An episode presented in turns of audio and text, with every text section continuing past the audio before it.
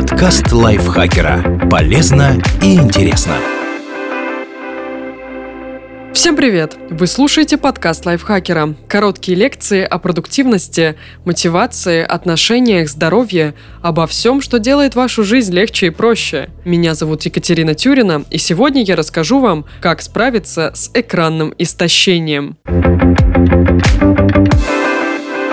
Как проявляется экранное истощение?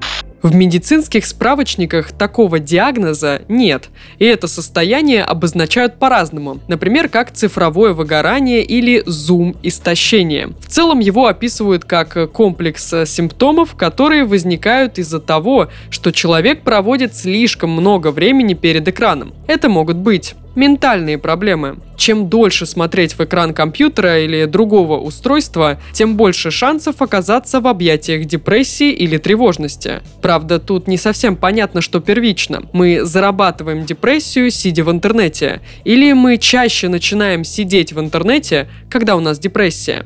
Снижение продуктивности. Офисные сотрудники, которые жаловались на цифровую перегрузку, отмечали, что у них ухудшилась концентрация внимания и справляться с работой им стало сложнее.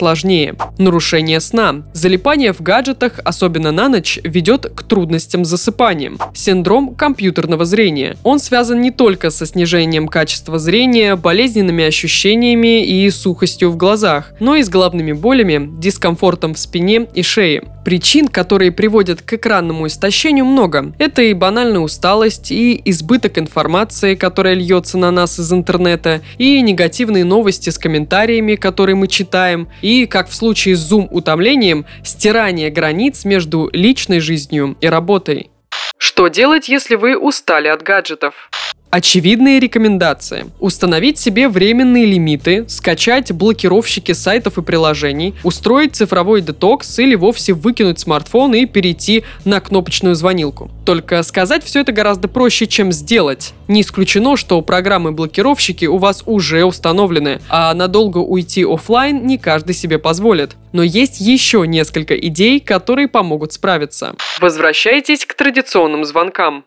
Зум-выгорание – одна из составляющих экранного истощения. Во время самоизоляции нам всем пришлось перенести общение в онлайн-режим, и видеозвонков в нашей жизни стало куда больше, чем раньше. С одной стороны, они позволяют увидеть собеседника, установить с ним зрительный контакт, различить мимику и эмоции. С другой, создают проблемы. Во-первых, в реальной жизни ваше лицо не высвечивается крупно на весь экран, и никто не получает возможность так хорошо разглядеть все детали внешности, а заодно и обстановку за вашей спиной, так что вам не приходится по этому поводу нервничать. Во-вторых, во время онлайн-конференции человек тратит больше сил, чтобы считать настроение и мотивы собеседников, и часто делает неверные выводы. И, наконец, видеозвонок. Это просто лишнее время перед экраном, которое можно сократить, если договориться пообщаться только голосом по телефону или в мессенджере. Ну или обменяться имейлами, написание которых почти наверняка займет у вас меньше времени, чем звонок.